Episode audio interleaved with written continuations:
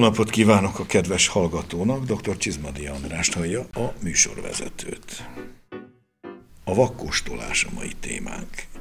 Itt most azt a fontos témát fogjuk körüljárni, amely a minden befolyástól mentes, mondhatjuk sokkal objektívebb kóstolásról szól. Minden esetre a vakkóstolásnál igyekszünk kizárni minden olyan tényezőt, amely a kóstolókat eleve befolyásolhatja, mint például a címke látványa, a termelő, a borfajta, a bormárka, az évjárat vagy egyéb fontos adatok. Mint látni fogjuk, a borok reális megítélésében komoly szerepe van a vakkóstolásnak. Például minden borversenyen ezt a módszert alkalmazzák. Különböző szigorral, Minél komolyabb versenyről van szó, annál szigorúbb körülmények között. Ugyanakkor kiváló lehetőség a társasjátékra is, kisebb-nagyobb baráti társaságok tagjai között például játékosan és szórakoztatóan érdemes közösen kóstolni vakon. A mai adásunkban a vakkóstolás fontosságáról, mikéntjéről, módszereiről és tanulságairól lesz szó, érintve a játékos lehetőségeket is. Tartsanak velünk, szabadítsuk ki a bekötött szemű szellemet a palackból.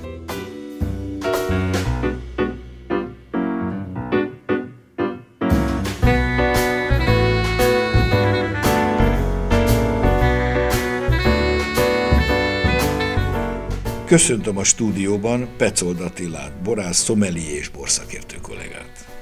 Köszöntöm a drága hallgatókat. Nem a világtalanok kóstolásáról lesz ma szó, de mégis úgy emlékszem, hogy van egy jó történeted erről. Valóban kipróbáltuk már egyszer, hogy milyen az igazi vak kóstoló. Egy boros projekt keretében drága barátaimmal a Vakok Intézetéből hívtunk vállalkozókat, és leültettük őket különböző borstílusok elé, abból kiindulván, hogy mivel az ő szenzitivitásuk lényegesen jobb lehet, ezért lehet, hogy egy picikét más információkat fognak a borokról mondani, és ez így is volt, mert sokkal hamarabb jöttek elő érzések nekik az illatok alapján, mint hogy asszociációkat kezdtek volna egymásra dobálni. Csak ki kell tölteni a poharakat, eléjük tenni, és ők rögtön tavaszról, vidámságról, vagy esetleg komorságról kezdtek beszélni, és jöttek mellé különböző asszociációk, de valahogy az emocionális megközelítés náluk erősebb volt, mint a borszakértőknél. Foglaljuk össze, hogy miért szükséges és miért fontos, mert hogy nagyon fontos a vakkostolás. Az ember abból a szempontból nagyon gyenge, hogy könnyű befolyásolni az értékítéletét különböző információkkal, és bár nagyon sokan próbálják magukat függetlenként és, és erősként beállítani ebben a témában, de akár egy címke, akár csak egy palackforma, az nagyon erősen befolyásolja abból a szempontból a kedves bírálót, hogy neki milyen a viszonya azzal az adott termelővel vagy márkával. Ha elutasító a márkával szemben, akkor a legeslegjobb bor sem fogadta a termelőtől ízleni. Ha viszont kedveli személyesen esetleg azt a borászt, akkor esetlegesen hibás bort is pici engedménnyel, de nagyon-nagyon komoly minőségnek fog bírálni. Említsünk esetleg egy-két híres, hírhet példát, ahol a vakkóstolás valóban meglepő eredményt hozott, ahhoz képest, hogy mi lett volna, ha mondjuk nyílt kóstolással történik ugyanez.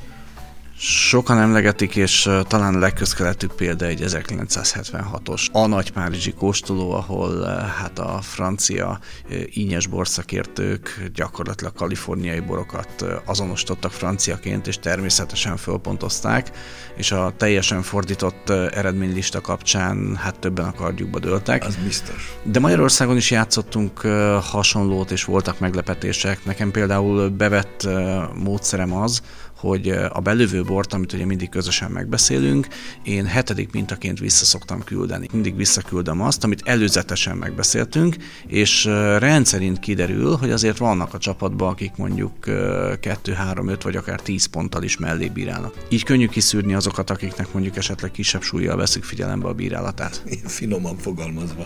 No, beszéljünk arról, hogy mindennek kell lennie, a borkostolás körülményeinek általában, és hát ez természetesen a vakkostolásnál is igaz, mert az sem mindegy. Természetesen a vizuális információknak és az illatinformációknak is szabad teret kell biztosítani. Tehát kell egy tiszta, természetes fényjel megvilágított és nem harsány színekkel telerakott helység, lehetőleg megfelelő fehér háttérrel. Mindenképpen fontos, hogy vagy kevert fény, vagy természetes fény jöjjön be minél nagyobb mennyiségben, és nagyon fontos, hogy megfelelő légtér álljon rendelkezésre, amit tudunk cserélni, tudunk forgatni is megfelelő módon, mert nagyon gyorsan megtelik ugye az előző bor illatával a, a levegő. Hogy lehet az anonimitás, a bor anonimitását garantálni? Az igazi ö, anonim bírálat az a dupla vak kóstolás, amikor ö, már azt sem tudja, hogy mi a bor, aki kihozza. Ugyanis először, amikor leadják a bormintát, akkor kap egy nevezési számot. Abból a sorszámból valaki generál általában számítógép egy véletlenszerű raktári számot. A raktári számok alapján történik a besorolás, majdan ezek alapján, raktári számok alapján áttöltik egy olyan palaszkba vagy karavba, ami teljesen natív és abszolút nem lehet látni belőle semmit, és abból kapja meg a kedves fogyasztó. Legjobb egyébként egy karavba kitölteni és karavból uh, kínálni a kedves bírálóknak. Már a dekantálás is megtörtént. Így van, a levegőztetés nagyon Nem fontos árt. egy reduktív bornál is, nagyon sok olyan hibát tud eltüntetni, ami egyébként méltatlanul húzná a borösszpontszámát. A kóstoláskor igen fontos maga a borsor, nyilván több borról van szó, az összeállítás, tehát hogy mi miután következik, vagy mit milyen előz meg, mert óriásit lehet mellé nyúlni. Egy-egy bor egészen máshogy viselkedik, ha más környezetben, vagy más sorozatban, más elé, vagy más mögé tesszük. Természetesen fontos, hogy a rendelkezésre álló szenzorainkat ne terheljük túl. És ez azt is jelenti, hogy ne legyenek nagy kiugrások a különböző ingerekben, tehát az alacsonyabb koncentrációjú és alacsonyabb információtartalmú boroktól megyünk a nagyobbak felé. Ez jelenti a fehér, rozé, vörös kapcsán is azt, hogy a könnyebb, egyszerű boroktól megyünk mindenképpen a bonyolultabb, a borok felé. A fahordósokat mindig második szekcióban szoktuk bírálni, mert a fahordó íze olyan mértékben a szánkban maradhat, hogy azért az, az nagyon komolyan befolyásol. Utána nehéz egy könnyű reduktívra visszatérni. Így van, és hogyha valamiért mégis visszatérésre van szükség, akkor uh, amúgy is időnként szünetet kell tartani, akkor ide szoktuk tenni a szünetet, és szünet után, megfelelő ásvány vízfogyasztás után szoktunk visszatérni ahhoz a borhoz. És ugye a fiatalabbokból megyünk mindig az idősebb borok felé, ez is lényeges, hogy a így száraztól van. az édes felé, a fiataltól Hiszen a komplexitás felé. így növekszik. Így növekszik. Tehát ezt, ezt sajnos nagyon sok aspektus mentén lehet vizsgálni, hogy mennyi információ van a borban, de összességében mindig a bonyolultabbakat kell hátrébb tenni, hogy ne legyen visszalépés. Mennyi az ideális tét étel, amit úgy jó ízűen és még jól beláthatóan érdemes kóstolni egy-egy kóstoló alkalmával. Ha jól emlékszem, nemzetközi szervezetek most ilyen 45 kötőjel 60 bort írnak elő egy napra, viszont 15 mintánként kötelező felállni és kimenni Szünet. a teremből, és átszellőztetni a termet. Egyrészt azért, mert a szenzoraink akármennyire vagyunk jók, 15 minta után elkezdenek fáradni. Még köpéssel együtt is. Így van, mindenképpen frissíteni kell, friss levegőt kell szívnunk, illetve kell egy kis leállás, kell egy pici szünet.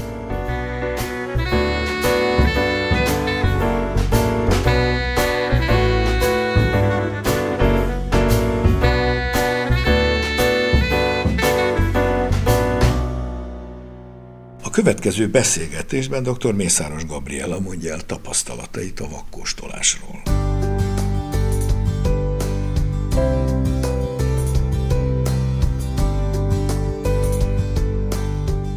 Tetszik, nem tetszik, az előéletünk, azok a kóstolási tapasztalatok, amelyeket jó esetben évek vagy évtizedek alatt gyűjtöttünk, mindenképpen befolyásolnak bennünket.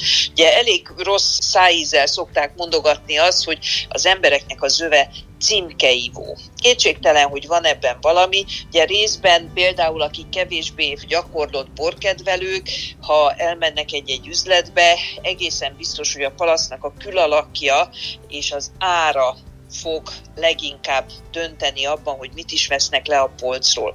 Hogyha szakmai, felkészült és tapasztalt zsűri kóstolt ételeket, akkor viszont egyértelmű, hogy a termelőnek a neve ne talántán a kapcsolatuk, vagy az, hogy előzőleg milyen borokat milyen minőségben kóstolt az adott termelőtől valaki, egész biztos, hogy fogja befolyásolni. Magyarul a vakkóstolásnak nagyon-nagyon komoly szerepe van, egyszerűen azért, mert befolyásmentesen célszerű, úgy gondolom, a borokat kóstolni.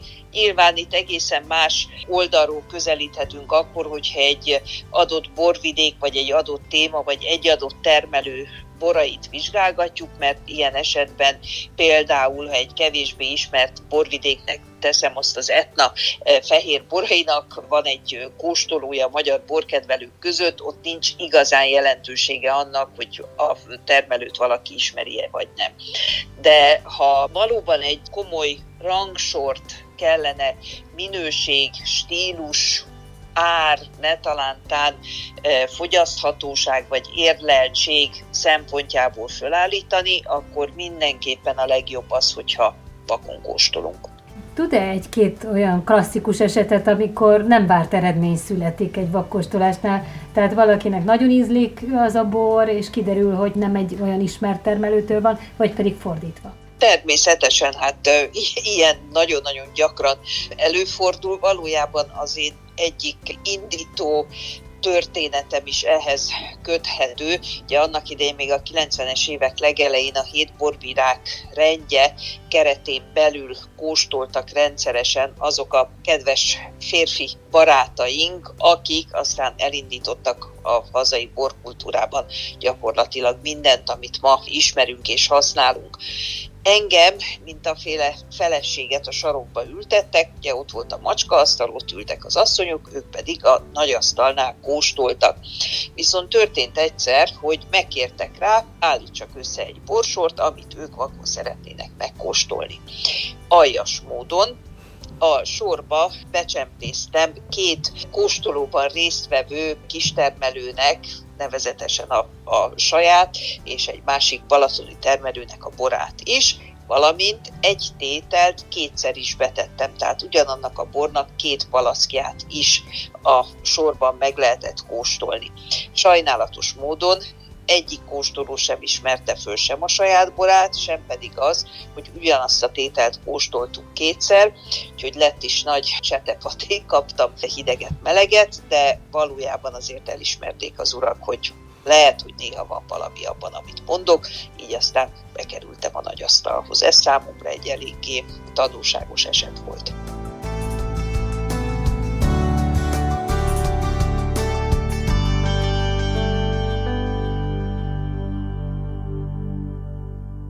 Borkostoláshoz létezik egy nemzetközileg is használatos, mondhatjuk táblázat, mint egy általános segédanyagként működik, amelyet követve valóban érdemes a kóstolót levezetni, mindenre kiterjedő útmutató, az alapos és a helyes logikus kóstoláshoz.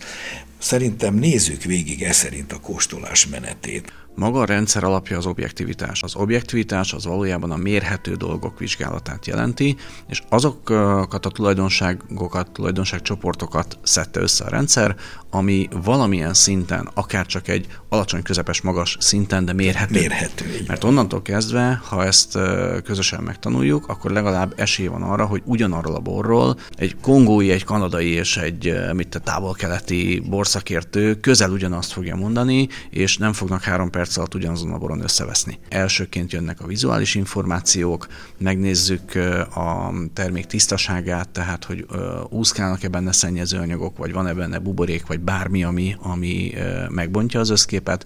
Ezek után megnézzük a szín mélységét az és magát a színt. Mert például egy fehérbornál lehet a svéd szőkétől az óaranyig bármi. Pont ezért, mert a többek között a hölgyek és az urak színkészlete az nagyban különbözik, tehát mi pasik azért a piros, sárga, zöld, kék, fekete, fehér mátrixban tökéletesen elmozgunk. Egy hölgyet beviszünk egy ruhaüzletbe, három perc alatt olyan színekről hallunk, amit soha előtte, és hogy ne legyen ebből feszültség, megadott szín környezetből, színekből lehet választani, és ez legalább megint egy egységességet teremt ebben az egészben, nagyon szépen logikusan van felépítve, fehérborra, rozéra, vörösborra megvannak a kimondható színek, amiket tudunk használni.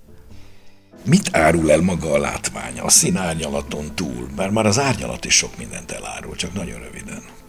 Először is azt, hogy a bor mennyire tipikus, mennyire felel meg annak a, a dolognak, amit elvárunk tőle. Tehát, hogyha kapunk egy könnyű, reduktív üde bukébort, amitől egy zöldes-fehér vagy ilyen zöldes-sárga szint várnánk el, de egy kicsikét már barnás, kicsikét már mattabb a színe, akkor elképzelhető, hogy ő már túl van a csúcsán, vagy, vagy érte őt valami káros behatás. Már látványra meg lehet ítélni, hogy milyen állapotban lehet ez a bor. Aztán megmozgatjuk a pohárban, megforgatjuk. Ugye több okból forgatjuk, részben látni akarjuk a mozgását, részben meg levegőt adunk neki. Valamint a feltapadását, hogy hát, milyen nyomot hagy a pohár oldalán, mert a konzisztencia, a sűrűség az nagyon sok mindent elárul arról, hogy milyen beltartalma lehet. Mi kell ahhoz, hogy az ember helyesen tudja megítélni az illatokat?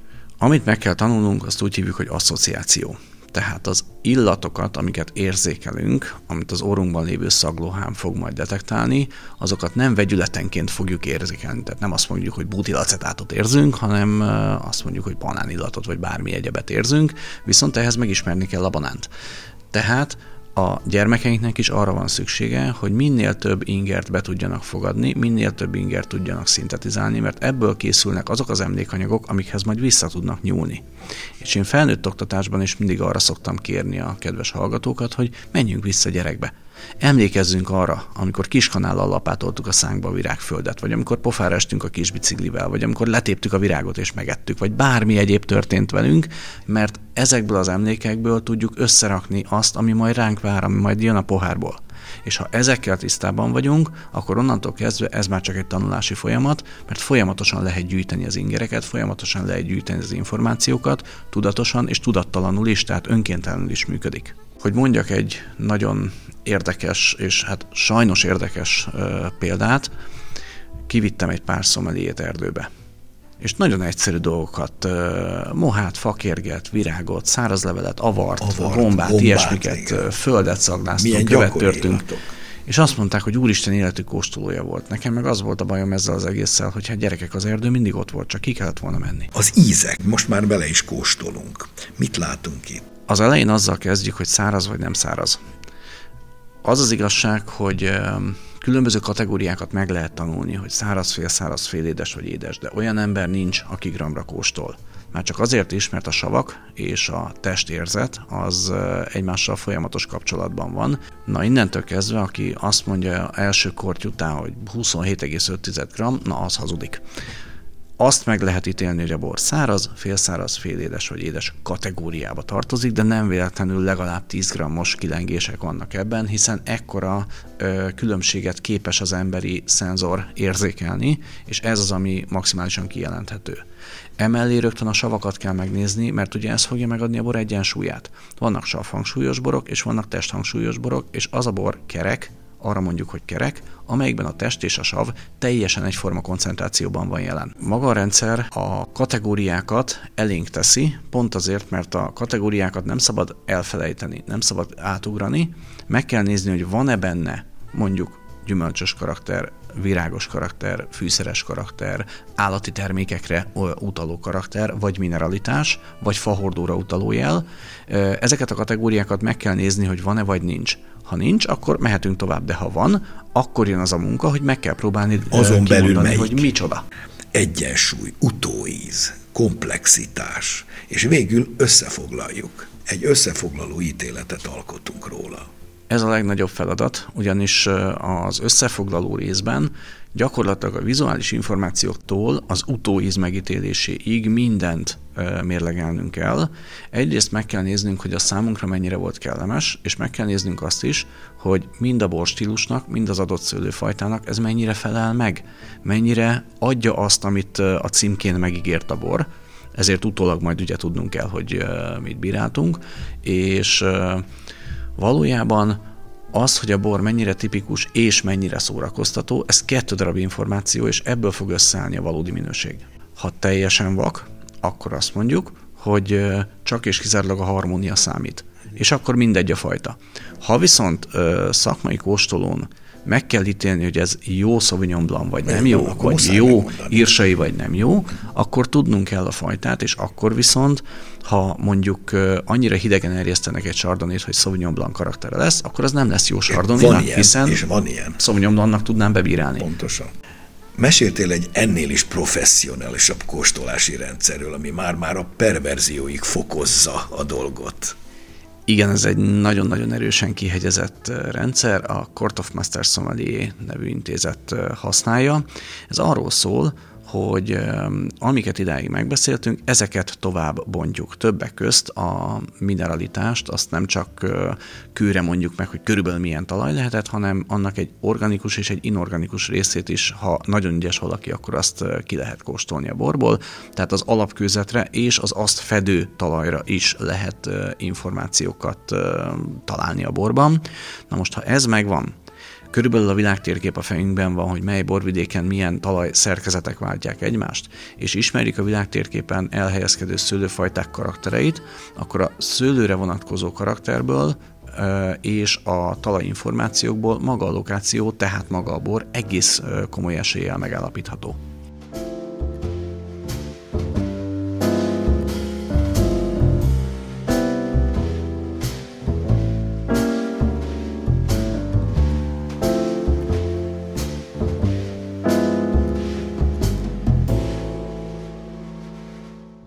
Hallgassuk meg most Kilmayer Krisztián nemzetközi borakadémikust a vakkóstolásról.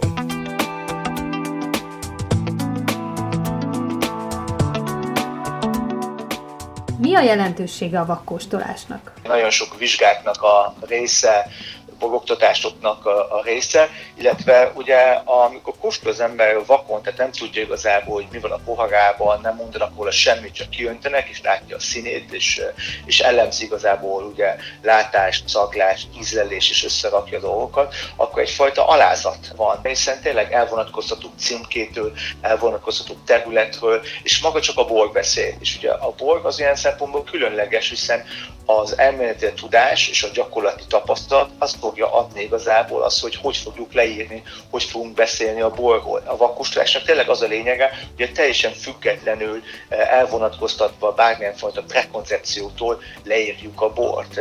Én azt szoktam mondani, hogy ugye a vizsgák eh, során az, az, a, az a szólás jártam mindig, amikor a Master of Wine vizsgára készültem, hogy vizsgálj, mint egy detektív, és érvelj úgy, mint egy ügyvéd. Sok vizsgának legyen a sommelier vizsga, vagy Wine Spirit Education Trustnak a vizsga részében benne vannak a, a kóstolások, és ugye ezek, ezek vizsgát képeznek, hiszen nagyon-nagyon fontos része az egész mindennapoknak a borkóstolás. Mm. És én emlékszem, amikor 2015-ben ültem a padban, és akkor jött egy bor konkrétan, és eh, le kellett írni, hogy honnan jött a bor, csak a pohár, ugye nem tudtuk, hogy mi az természetesen vakkóstolás, csak a pohárból kellett a, az érveket kigyűjteni, és akkor nagyon fontos az elmélet, hogy minél jobban tudjuk az elméletet, logikát, tapasztalat, annál jobban gyakorlatosabban le tudjuk ezt írni. És én emlékszem, hogy tudtam, hogy egy Chardonnay, azt gondoltam, hogy egy Merceau, egy nagyon jó Appellá, egy nagyon jó tűlőből, de ahogy nyílt, egyre jobban magasabb minőségű lett a bor számomra, és azt mondtam, hát Merceauban nincsen eh, Grand Cru, ez csak is a mellette lévő település lehet eh, Pülini Montrachet, és valóban egy Batán Montrachet 2012 volt, mert ott vannak, ott voltak ezek a nagyon komoly borok.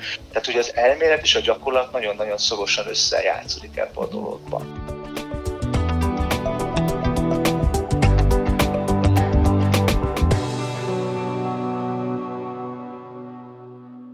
A nemzetközi gyakorlatban ezen elvek mentén történnek a vakkostolások a versenyeken is.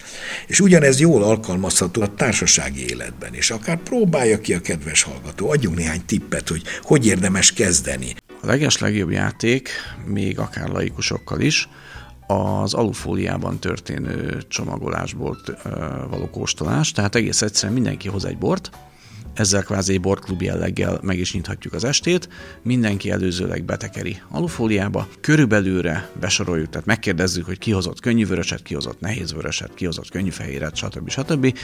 És ezek után szépen sorban, vakon kitöltögetjük, és megbeszéljük, hogy kinek mit mond ez a bor, ki mire ö, emlékszik ö, ennek a bornak kapcsán, ki milyen stílus tud felidézni, és a legvégén mindenki tesz egy tippet, hogy ez mi lehet nagyon komoly sikerélmény egy laikusnak, hogyha betalál egy jó borstílust, ha betalál egy termelőt, egy borvidéket, ha már csak fél információkkal bejebb van, már az egy kicsit inspirálja, hogy tovább menjen. Természetesen végén leleplezünk, és hát óriási móka, hogy a jegyzetek összehasonlítása a valósággal az, az mennyire átfedésben van, vagy mennyire tévedtünk nagyot.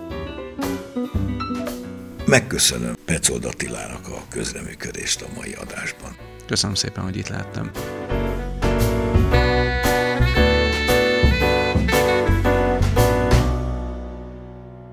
Hallgassuk meg, mit mesél Gere Attila villányi borász a Szólusz 2000-es évjáratának a Bécsi titkos megmérettetéséről.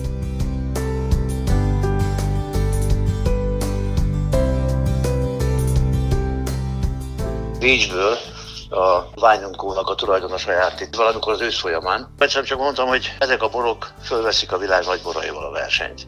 Hát akkor egy jót nevetett, ha mondom, nem kell nevetni, össze kell hozni egy vaktesztet, és akkor próbáljuk ki.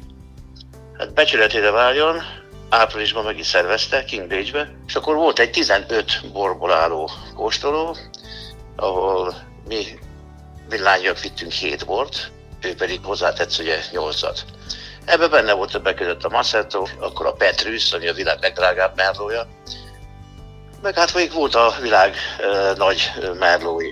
A végén, amikor úgymond lehullott a lepel, akkor az első tíz borba hat villányi volt. Későbbiek folyamán ahányszor volt Merlot teszt, és a Massetto is ott volt, meg a Solus is, ez a két bor mindig egymás mellett volt. Hogyan jellemezni a mai Gere Merlot? A borászatban ez egy non-stop fejlődés. Nekem egyébként is a Massetto a, a példaképem, tehát a, a Massetto szülte meg a Soluszt még szegény Gáltibor volt ott a főborász, amikor életemben először tudtam autóban kóstolni, és nagy valószínűséggel utoljára. És akkor jött a gondolat, hogy hát nekünk egyedül a kopártüldő az, ami ezt a stílust tudja hozni és hát nyilván javítottunk a hordóhasználaton, termés mennyiség csökkentés volt, hogy még koncentráltabb legyen a bor, és a szép gyümölcsízek legyenek a szép tannin mellett. Az új hordó, a barik hordó, az nem divat kérdése, hanem egy technológia. És annyi hozzáadott értéket ad, hogy érdemes vele foglalkozni. Nekünk több összehasonlításunk volt, egy nagy hordós érlelés, a kis hordós érlelés, és és nagy hordós is nagyon jó, de amikor mellette megkóstoljuk a kis hordós érlelést, akkor azt mondjuk, hogy ízbe, illatba sokkal gazdagabb. Úgyhogy mi ebbe az irányba mentünk el, és most már még a friss borokra se mondják azt a, a fogyasztók, hogy, hogy túlzott fahasználat.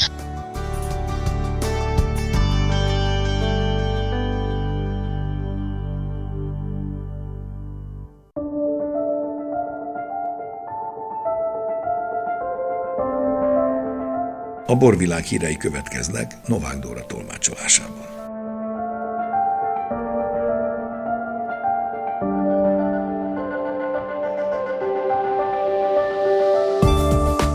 Rekordszámú érmet nyertek a magyar borok a Decanter World Wine Awards keretében Londonban. A világ legnagyobb és egyik legrangosabbnak tartott nemzetközi borversenyén magyar borászatok a verseny történetének eddigi legmagasabb éremszámát, mintegy 146 díjat vihettek haza. A három platina, 11 arany, 45 ezüst és 78 bronzérem sokat segít boraink nemzetközi megítélésében. A magyar borok és pesgők visszatértek Európa élvonalába, tovább erősítve a magyar mezőgazdaság és élelmiszeripar jó hírét, mondta Nagy István agrárminiszter a Kreinbacher birtok új pesgő üzemének alapkületételén Somlóvásárhelyen. A kormány stratégiai ágazatnak tekinti az élelmiszeripart, amelyben külön prioritást élvez a borászati szektor. Változik az eredetvédelmi szabályozás a nagy somlói borvidéken, egységesen csak a somló név marad használatban. Ugyanakkor a magasabb minőségű ökológiai gazdálkodásból származó borok a somló superior elnevezéssel kerülnek a fogyasztókhoz.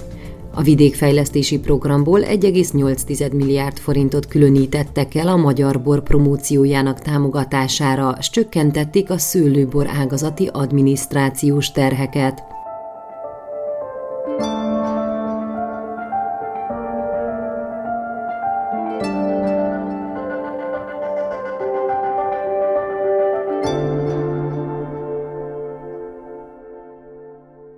mai műsorunk véget ért. A hangmérnök Bolgár Jonatán nevében is köszönöm figyelmüket, szép napot, jó borokat, nagyon jó vakkostolást kívánok. Dr. Csizmadi Andrást hallották.